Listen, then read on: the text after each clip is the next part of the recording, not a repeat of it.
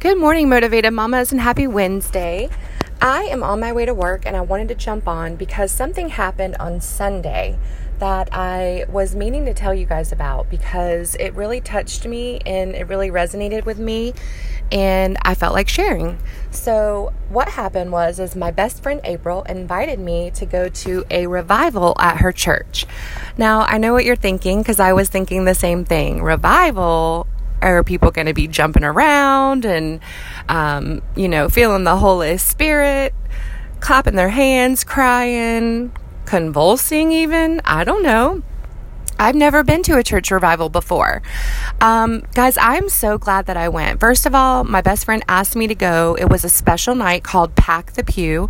So her goal was to just get as many people as she could in her pew. And I think she did a fabulous job at that. But the reason why I'm so happy that I went is not only was um, all of my thoughts of what it was going to be like completely wrong, but it actually made me.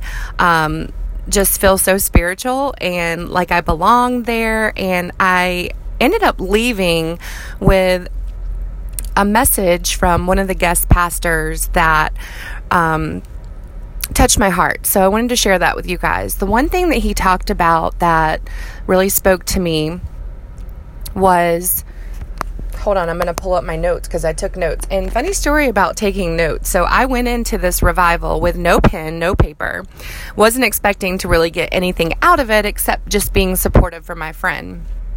But it turns out that the guest pastor had some really good things to say and I wanted to jot them down because I felt like they were speaking to me and that they really related to what I am going through right now in my life. So I pull out my phone because I don't have a pen and I don't have paper and I pull up my notes app on my iPhone and I start typing notes as the pastor is speaking. And the whole time I'm thinking, oh my gosh, these people are going to think that I am texting during the pastor's message. And I can assure you, I was not. I was taking notes. So I jot down the notes, and um, one of the things that really, really spoke to me was when he talked about being a foolish spectacle. Be a fool, he says. Look foolish in the eyes of the Lord. Put on your spiritual lenses. God will call you to things that look foolish in the eyes of the world. And oh my gosh, guys, how relatable is that? It doesn't matter what you are passionate about and what you are trying to achieve in life.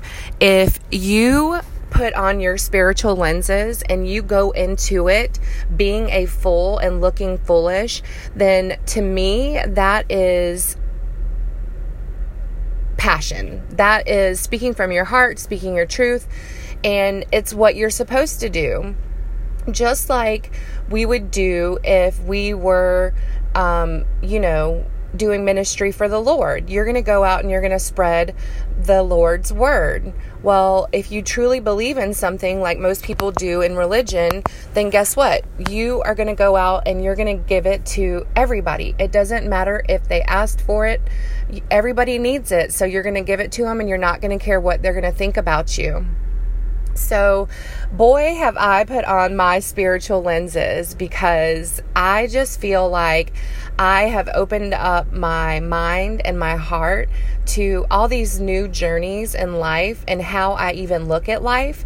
And I cannot be happier. So, anyway, I wanted to share that with you guys.